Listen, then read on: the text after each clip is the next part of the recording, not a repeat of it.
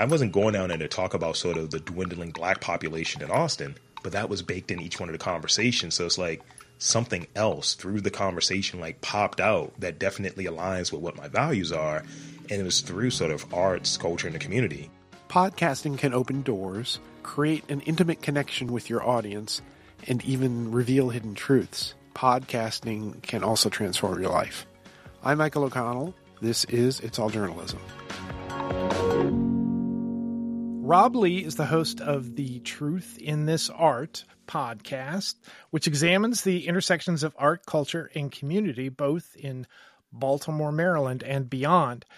I had the pleasure of being on Rob's podcast way back in 2022, and it was long past due for me to invite him to come on It's All Journalism and talk about his experience as a podcaster, interviewer, and champion of Charm City. Rob, welcome to It's All Journalism. Thank you, Michael. This is great. I appreciate sort of the, you know, the sort of home and home, you know, being able to come on to, to, to your show is great. Have you interviewed a lot of podcasters on your podcast? Not many, you know, that use it as their primary thing, right? You know, yeah. you can assume that, oh yeah, you know, I'm a, you know, I'm a boxer, but I also podcast. It's like, sure. well, that's, I mean, that's podcasting's thing. It's not the main thing. It's the thing that contributes to the main thing, the thing that draws attention. At least that's been my experience. But anyway, as I said before, you know, you and I spoke in 2022. I'm going to run down a couple of things about that interview. First of all, you reached out to me on LinkedIn, and I was a bit of a dick, as I remember it. You know, I, I'm so busy, I can't do that, and I'm sorry. You know, it's just I can't find the time. And then I thought about it, and I was like, well, you know. I'm the same guy as Rob. I send out emails all the time to ask people if they would mind giving me their time. And I've, I've been fortunate that most people that I've reached out to have said yes. So why should I be a dick to you? So I, I came back and I, and I spoke to you and said, Hey, let's do this. And we did it. And it was a fun conversation. You have a different type of podcast. And, and just to sort of speak to the journalists in this office, this is We've been a podcast about different types of media and how people are using them. Podcasting is certainly one of those mediums, has been in, in the digital space. And I think maybe this is something that'll come out, but I have this feeling that podcasting has changed a lot in the last couple of years. And I kind of want to get your, your take on it. But first of all, tell me a little bit about the truth in this art. What motivated you to start it? Yeah, it goes back. I've been a podcaster for about 15 years. It will be 15 in uh, February. And it's one of those things where you know, I got to about 10 years of doing it, just a whole podcast, did a comedy and pop culture podcast. And, you know, it was fun. It was enjoyable. I got a lot of kicks out of it. But at the same time, I wanted to do something that was representative of the city. So, you know, at a point in doing that pop culture podcast, I became a part of a podcast network. And you know how those deals go sometimes.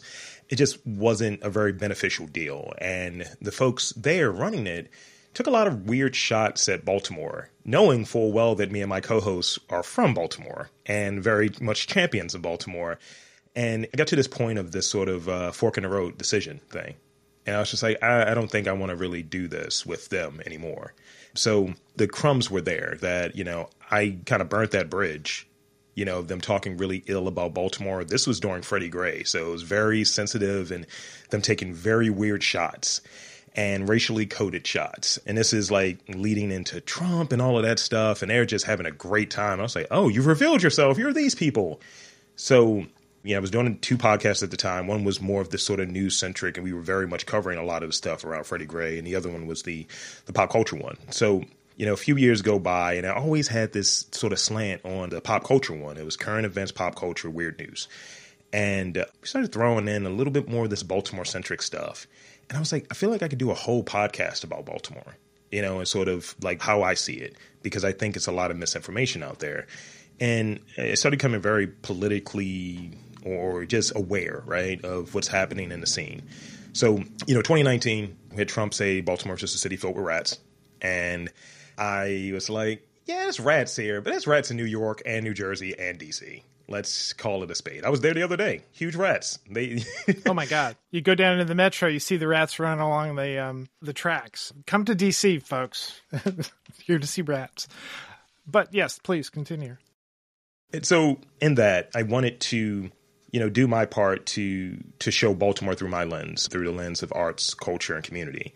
And I really really wasn't sure what I was going to do, but I knew the response was going to be towards that sentiment because I didn't feel it was a sentiment about the city or truly representative of the city. I felt it was a sentiment about certain people in the city, people that look like me, people that are, you know, from sort of marginalized communities. You know, like I always have this thing of if you go to New York, you know, New York is New York, right? But you can't come there as an outsider talking very spicy about New York without, you know, somebody maybe slapping you in the mouth. So I wanted to do that maybe verbally and kind of disprove this notion that Baltimore is quote unquote a bad city. Baltimore is a city filled with about 70% black people. So when I hear Baltimore, this, this, this, I'm hearing you're talking about black people and, you know, sort of these disposable communities, often, you know, underrepresented and marginalized.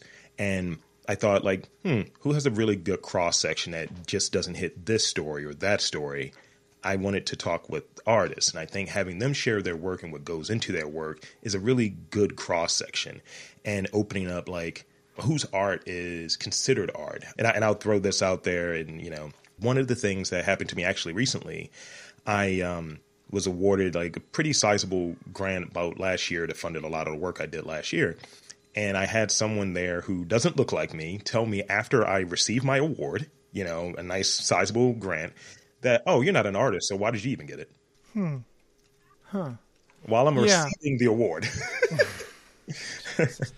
and I'm sure that that was not something that occurred to them in the moment. I'm sure that it might have been something they may have thought about before. Sure. Making that choice to that's where you want to say it, that's when you want to have that conversation. Okay. Just let me check in here and say that I think Baltimore's a great city. And if you haven't been there, if you haven't seen Baltimore, I mean it's it's a very I don't know, vibrant city. I would say. You know, DC's vibrant, but it, kind of in a different way. But Baltimore is, is its own thing. And the fact that you're focusing on art and artists, I think, is a, is a great approach because it, you're playing against those expectations. Oh, well, let's do a true crime podcast. Let's do this, that, or other type of podcast. But let's let's look at the community and tell the stories that you're not going to hear anywhere else. Where do you usually get your guests? I'm out there, like um, going through different publications, sort of the the local arts publications, and I'm I'm just in the community. I have the hashtags. You know, I'm out there like looking for the hashtags, but also, you know, as you can attest to, I'm on LinkedIn. Sometimes you got to do something that might feel, you know, atypical. Everyone is on Instagram and everyone posts their work on Instagram. And I found in your podcast or your response to me is indicative of it that the second response, um, indicative of it, where sort of the Instagram or even Twitter isn't considered like sort of a serious platform. You'll have some people respond to you, but I'll have messages that'll sit there for like two years and they're like, oh man, I'm just seeing this. But if I hit someone on LinkedIn, they're quick, or even if I say, look, I like your work, I saw it at this show or I saw it in this magazine, and I just reach out. I call it ambitious ignorance. I just go out there like just shoot the shot. Let's talk nuts and bolts of the podcast. How often do you publish? And because I know your interviews are a bit longer than ours. In the past, and it's it's always sort of you know tweaking and you know work in progress to put that sort of disclaimer out there. So far in four years, I'm at 705 interviews, and you know wow. just well four and a half years at this point. In each sort of year after my peak year of 2022, I did 333 interviews that year, so almost one per day I was putting out yeah, like I said, these are long. These are not the 15 minute. You know, tell me what's what's your favorite thing today. Anyway, go on. yeah, it's sort of doing these uh, half an hour to 45 minute interviews, sometimes longer, but generally about 40 minutes is about that sweet spot. And there are a few that hit that 15, but not not often. And you know, each year since then, hitting that peak of 333, I was like, I was a madman. And you know, having the full time job and the sort of real life thing and when we got to 2023, I was able to secure some funding to fund that season, most of the work for that season.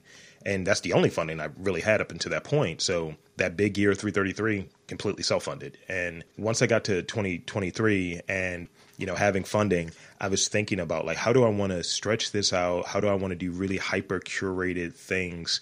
And I'll give you an example of that. You know, in April, I was able to do for Jazz Appreciation Month about 15 interviews and across multiple cities. with jazz musicians, jazz champions, talked to the curator of the Jazz Museum in New Orleans and, you know, several musicians in DC, Philadelphia, and Baltimore. And I travel for each one of those. So it's just like feeling really cool and really good. So I did about 175 last year. And the goal in this year is about 80, you know, so really whittling it down. You're publishing more than once a week. Do you keep much of an eye on your data, you know, to see who, you know, who's listening to what, how long people are sticking around per episode, things like that? Yeah, you know, podcast data is always, you know, it's just like, oh, Spotify, we do this with your data and so on. And, you know, I'm a data analyst in my day job, so I'm always kind of playing with those numbers a bit and looking at those analytics and getting a sense of like how many downloads are happening and where are they coming from that's important. So when I go to potential partners or sponsors, or even when folks are like, why should I do your podcast? And they want to see a pitch deck. I'm like, this is hyper targeted. You have a show that's going to be in Baltimore. 75% of my listeners are in Baltimore. You might want to pull up, you know? or even going back to when I first started this extension of the podcast, of the Truth in This Art, I'm doing sort of the Truth in This Art Beyond, right? And stepping out of Baltimore a bit intentionally and going to other cities. The first one I went to was Austin, Texas. And that was purely a data driven decision. I was looking at like cities that I'm not really close to. And I'm like, all right, why is Texas popping up? And I just typed in just a really cursory thing Art City, Texas. And then Austin popped up. And I was able to go down there and do seven interviews. And I was able to get it funded to do that. And and it felt really cool because I was like, I'm doing something that really is completely guided by sort of what I know professionally and being able to pitch it and speak to it. And in those conversations, I wasn't going down there to talk about sort of the dwindling black population in Austin, but that was baked in each one of the conversations. So it's like something else through the conversation like popped out that definitely aligns with what my values are. And it was through sort of arts, culture, and the community piece. I was working at the Connection newspapers during the 2008. I was I was working as an editor there, and I got a call from a Girl Scout troop leader. And she was like, she wanted me to write up something for the Burke paper because, you know, the Girl Scouts are going to be there and we're going to have John McCain like vanilla cookies and, you know, brownies for Obama. And she was going on and talking and talking. And I just kind of like, oh my god it's just i don't think she was telling me that as a joke. I think that was just this is how the perception is. And i went to john smith who is an african american gentleman who works in the, the, production department. I said it's all about race isn't it? And you know i tell him the story and he, and he goes yeah it all is.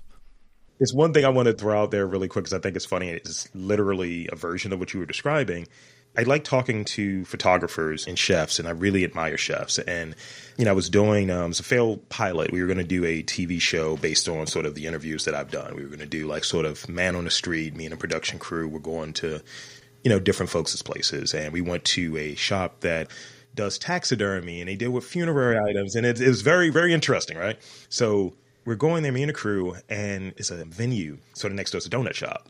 And the person who owns this donut shop, you don't think it's sprinkles and sweetness. She's she's kind of a dick. And um, one of the things that happens in is a whole Reddit out there. Back in I think 2009, she did some donuts, and some were orange and some were dark, dark, dark brown.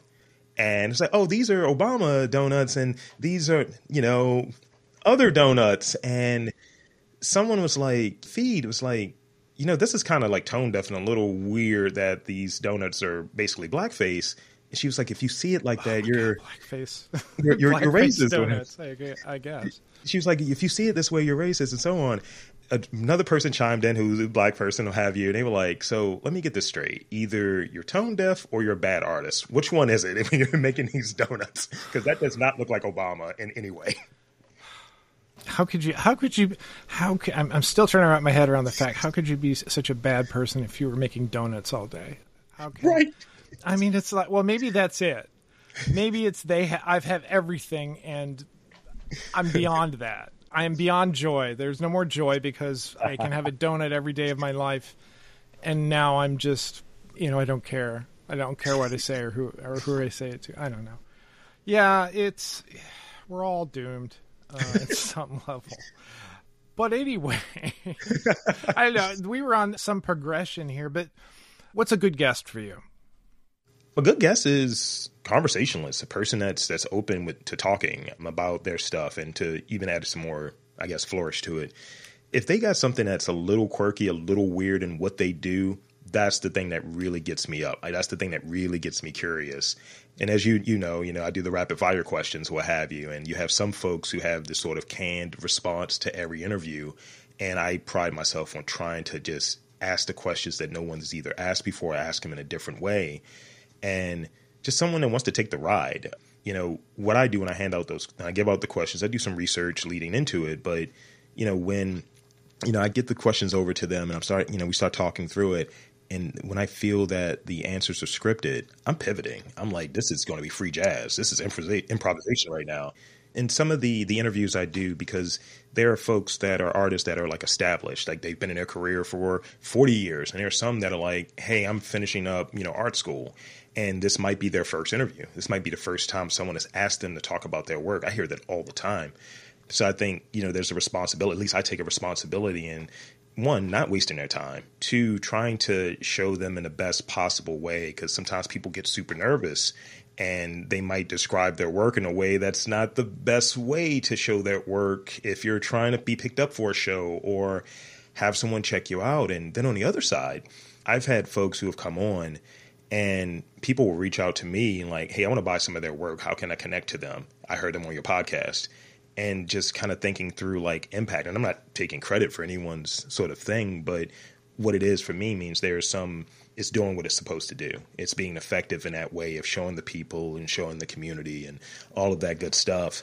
And through this lens, that might be the the sort of atypical art conversation or community conversation. I think you're lucky. You're fortunate. You're fortunate in the fact that I'm guessing the majority of your guests are performers. They're people who are comfortable, usually comfortable in their skin. They've had to speak before, but they might not have thought or prepared for the types of questions that you have. I mean, how do you how do you judge the types of questions you want to ask somebody, and how do you you know prepare them if you think you need to prepare them? What I like to do, like let's say I look at what I have during a given week. You know, let's say I have four or five interviews, and I'm spending like four or five hours on that Monday just going through, and it's like, what's interesting about this person's work? What would they be open to talk about? And trying to put myself in their shoes, trying to empathize in that way. In some of the questions, uh, thematic as to like you said, your work is about this. Talk more about that and really kind of delving into it, especially if something just just catches my eye. And I like when I talk to someone. I, I remember I did an interview with Devin Allen, the photographer from Baltimore, and we did it in person. One of the you know rare instances. Usually, most of the interviews are through like Zoom or something. And he had thanked me after we wrapped. He's like, "Thank you for not asking me about the Under Armour contract or Time Magazine. That's all I've heard for like the last four years." And you know, it's not coming from like a bad like he he's unappreciative. At least the way I took it, unappreciative for those opportunities. But looking at, hey, I've had a whole body of work and a whole career outside of that series of photos or that period, and being able to ask him something. You know, I always hear you did your research, or okay, you out there scouring my social media, bro. You you know a few things about me, and I pride myself on that. Or even, you know, so my last name is actually Watkins. It's Robert Lee Watkins, and I did an interview with um, D. Watkins, and we are talking about a few different things. And I'd asked him, I was like, "So you're an Aquarius, right?" He's like, hmm, "We're we're on, bro. We're on. We're out here." And I was like, "Yes, yes." And you know, we get to the rapid fire portion, and that's when people kind of light up. Either they get terrified or they light up. And he's like, "Oh, you're asking about the real D." I was like, "I am, not the writer, not the educator." And I'd asked him, I was like, "I heard you really are into cookies." And he's like, I am. And he, you see the smile come on his face. And I was like, what's your favorite cookie, bro? And he's like, chocolate chip walnuts, the only answer. And I was like, same. And we connected on that. Long lost brother. what do you think about podcasting now? You said you've been a podcaster for 15 years. You know, I wrote a book about podcasting, which it is what it is a long time ago, but I haven't paid necessarily attention to what's going on. I know that the different platforms are fluctuating and you know, I see people saying that it, podcasts are going away or, you know, they're not as successful as they were 12, 15 years ago. There's definitely a tone that seems different. The types of podcasts that are out there, it's almost like we're trying to get into that place which they talked about a lot of we need to get rid of all this dross. All this other stuff needs to fall away once we begin to monetize it and we, we organize the numbers and blah blah blah blah blah.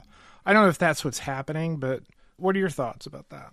It's a really good question to ask me, especially now. You're a data guy too. Well, data, I have a part time gig working at the Baltimore School for the Arts teaching podcasting to seniors just how to get started. And that's another lane. I'm going to be teaching a college class during the summer as well and just doing a podcast and how to make it happen. And in that, you know, I have a way that I do my podcast and it's no right or wrong. It's just the way that I do it. And I see other people that do theirs their way. And in teaching like folks who know about sort of the, the idea of a podcast, the medium of a podcast, but how do you do it is always the question. I have to revisit things. And then I'm seeing these different things as to, hey, you got to monetize it, right? Or sort of everything that has this sort of dynamic and this paywall sort of vibe to it. And the way that I do mines is I don't want that. I want to stay as independent as possible. I want to be able to do what I think is interesting. I've I've had folks unsolicitedly go into me in, in the background, hey, you should ask a question like this, or you should do stuff like this. And I'm like, you should get a microphone and do yours. And then the other side of it is I don't want sort of these interviews where I feel like folks aren't getting an opportunity to share their stories. I don't want to put that behind a paywall. That feels weird to me. That feels the opposite of the intent. So that's a piece of it. And I think that more and more of that is happening. And there's always this sort of next stage. I've had a few offers to go into public radio and bring this there, but they just weren't the right time or the right deal, or even someone like me. I don't really do the fake thing. I try to be as real and you know as authentic as possible, and still performing obviously because it is a performance thing. And I think the notion of putting on an act and putting on something that's weird and kind of fake to fit what this might look like. Like everyone wanted to do the Joe Rogan style podcast because it was successful. Well, you get a lot of money. Yeah.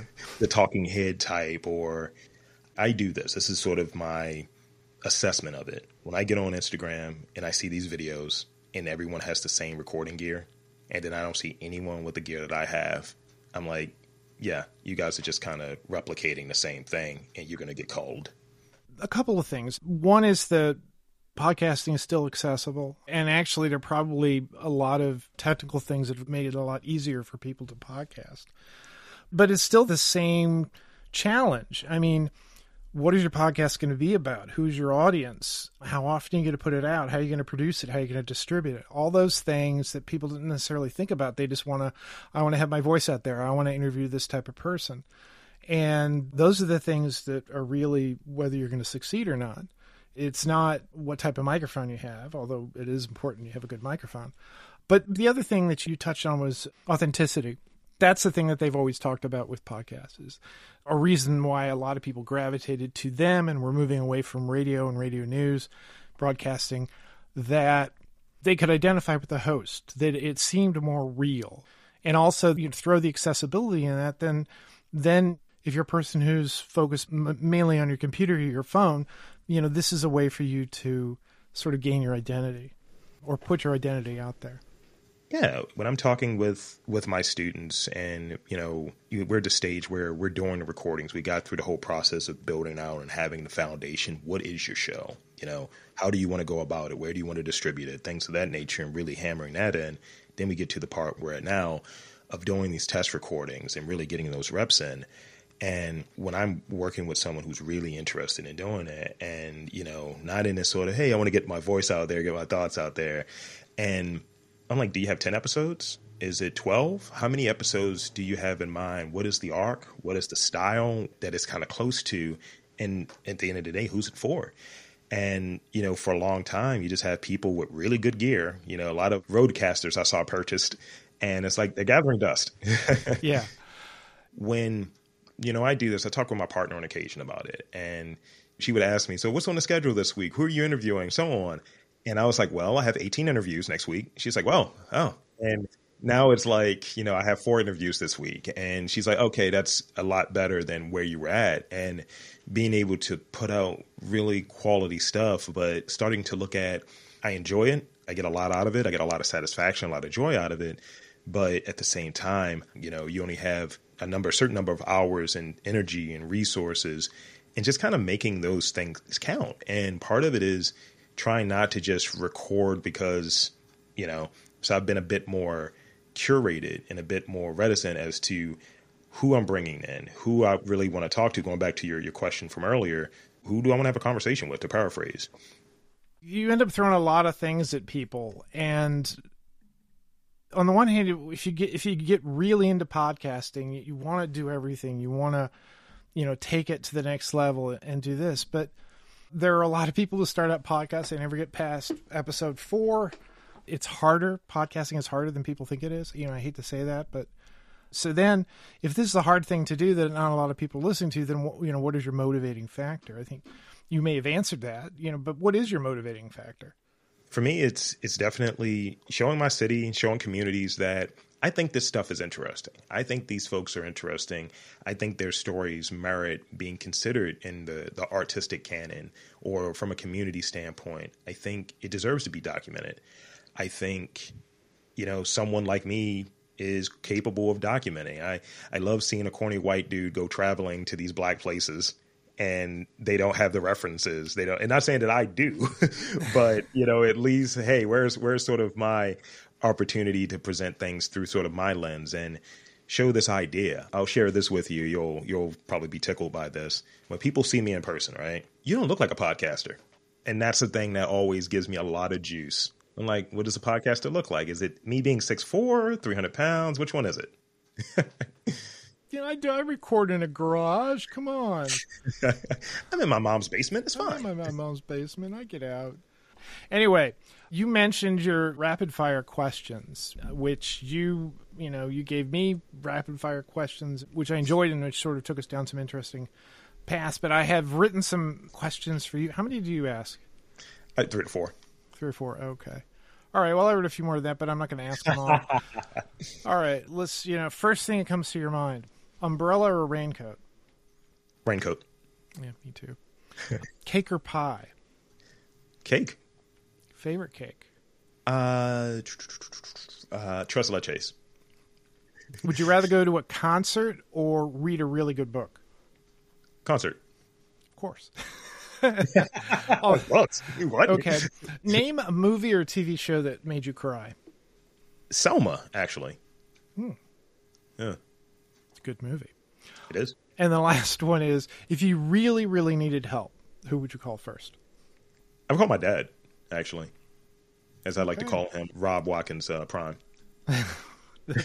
Prime. Marines get it done. I'll just say that. oh, there you go. Oh, well, that explains so much about you. did you did you travel all over the country and the world to bases, or was it just? No, it this he was a Vietnam guy, so this is before oh. I was. Oh, okay. All right. Well, we're still in January when we're recording this. What are your goals for this year? Goals for this year. So when I do the Truth in This Art now, the last few years is always trying to have um, sort of the sub series of Truth in This Art Beyond. You know, I've done New Orleans last year, Philadelphia last year, and some stuff in DC, but DC's right here, right? So what I want to do more of is kind of visiting sort of these other regions. So Detroit's still East Coast, but that's on the list. Want to do Richmond, VA, just to see as I go a little bit further south and you know hopefully start laying the foundation to do some interviews in Atlanta and Miami and really like have this sort of East Coast arc. Start to take over that East Coast a bit with these interviews. That's right there. And last year I did a little bit of that, that leg work and visited Detroit just to get an idea what's here. And I've interviewed some artists who have relocated from Detroit to Baltimore and they keep telling me, "Hey, you got to go check it out." So I'm actually doing that, and I want to do some little like four arc, four part sort of uh, series in Richmond and in Detroit to be a part of this larger series. So that's on the horizon. 80 episodes is sort of the goal for this year, maybe a few more, but 80 is the goal for this sort of calendar year. When do you usually drop an episode? For this month, I was doing this theme of comedians. So I got local comedians, and it's been each Friday uh, this year. So from the first Friday in January through the end of the month, I got four great comedians and I threw two sort of like bonus ones in. I had a artist who I share a birthday with. We learned during the podcast that we have the same birthday. So I was like, I got to just put this interview out. And she's actually doing a residency in the US. She's from Denmark. So I put her interview out. And one other thing that happened was definitely hyper bonus was the last two years I've been interviewed by a guest and they wanted to put it out on my birthday. So my birthday is this past Saturday and an interview I did with uh, artist Wordsmith won up, and he really wanted to show love and really document and you know put me on the hot seat, as it were. And so this month, six interviews, and that's that's pretty much what we got. And you know, thinking about things through quarters too. So like first three months, these are the themes. And then I'm going to be preparing and thinking about sort of what the next three months are going to look like and who's going to fund it and things of that nature. And thinking more strategically as to how I'm putting out the content. Yeah, it's still it's Yeah. still enjoyable. I'm still enjoying it. I'm getting the impression that you still enjoy it. I love doing it. I, I want to throw this out there because I think you might find this funny. Last year, I was able to partner a little bit, and I'm going to continue those sort of like partnerships. So, like, you know, I'm really into the cons and things of that nature. So, you know, DC's convention, Awesome Con, I'm gonna be working with them again this Oh, year. cool. And I've worked with them the last like three years, Blerdcon as well, and Baltimore by Baltimore, a big music festival that happens each month from June through November. And I'm like their registered podcaster. I'm interviewing the producers and getting their story. And one of the really cool things that happened, I don't know how to swim, which is context, but I don't know how to swim. So one of the things they wanted to do with it, because they're a client, they wanted to show the waterfront. That's where the festival happens. And it was someone's wise idea to have me, my guest, and one other person taking photos on a boat in the middle of the Inner Harbor doing a podcast. and it was exhilarating. Exhilarating. you got through that very quickly. You go back it-? It was so many. It was so many comments. He's like, "Rob, you're really good at this." He's like, "You didn't blink one time." I was like, "Yes, because I, thought we were going to drown." I couldn't blink. I physically couldn't blink. well, Rob, thanks for coming on the podcast. We should definitely do this more often. Let me know when you're going to be, when you're going to be, or where you're going to be at Awesome Con because I, I go there every year. Anyway, thanks a lot. People can uh, listen to Truth in This Art wherever they find uh, podcasts. All right, thanks. Thank you so much. This was a lot of fun. You've been listening to It's All Journalism, a weekly podcast about the people who report the news. You can find out more about us and download past episodes at itsalljournalism.com. While you're visiting our website, sign up for the It's All Journalism newsletter. To make sure you don't miss an episode of It's All Journalism, you can subscribe to our podcast on Apple Podcasts, Spotify, SoundCloud, Google Play, Amazon, and pretty much anywhere good podcasts are found. If you'd like to help us grow our podcast, like and share our episodes on social media. Look for us on Facebook, Instagram, and Twitter. It takes a lot of people to create an episode of It's All Journalism. Nicola Grisco is our audio producer. Amber Healy writes our web content. Amelia Brust is our booking manager. Steph Thomas manages our social media. Nick Dupre composed our theme music. Carolyn Belevsky designed our logo. And I'm your host, Michael O'Connell. Thanks for listening.